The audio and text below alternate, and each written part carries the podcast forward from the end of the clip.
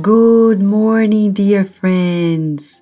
Welcome to a new day, a sunny invitation wherever you are to begin anew and co create with God. Yes, you are a co creator, you are needed and you are unique. And today we're going to calibrate ourselves with Jesus, as by the reports of Neio Lucio through Chico Xavier in the book Jesus in the Home. And in chapter 11, we learn about the importance of active faith. Active faith that is always optimistic, though realistic.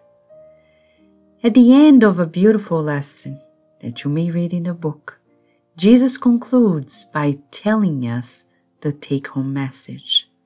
Let us plant belief and confidence in others, understanding however, that each person has the path that is proper for them.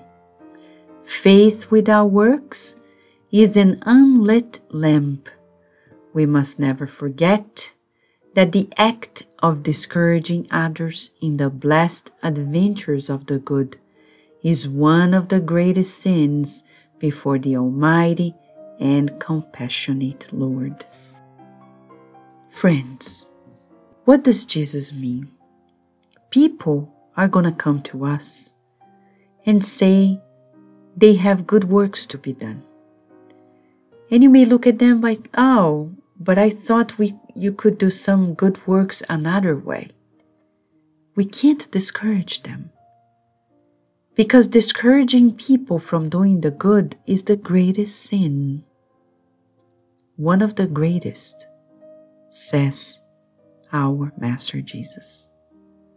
So, whenever you see somebody doing the good, let us adjust ourselves and encourage them to do the good that they are envisioning, supporting them, much like we want to be supported when we want to do the good the way we thought it was best.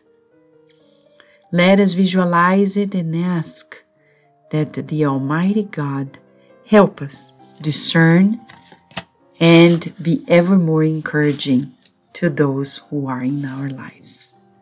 Let us pray.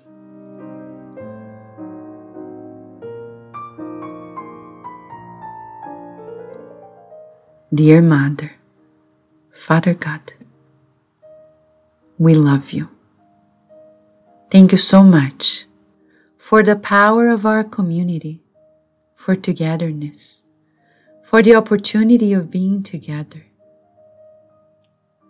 for the opportunity of being with one another, in the joy of living. Thank you for this lesson that encourages us to be an encourager. We will practice it more often, encouraging people to do the good wherever they are. And in that note, we want to think of those who are in greater need than ourselves, visualizing healing baskets, bringing them consolation and strength, new guidance and hope, so they can readjust themselves and keep on evolving, whether they are incarnated or discarnated. And for us, we pray we pray that our homes continue to be blessed by you, that all of the schools, workplaces be blessed. And we want to dedicate especially this prayer to the people who are working at grocery stores, supermarkets, at cashiers and administration, as essential people in this time of crisis we pray for them, sending our love and our kindness today and always. And so be it.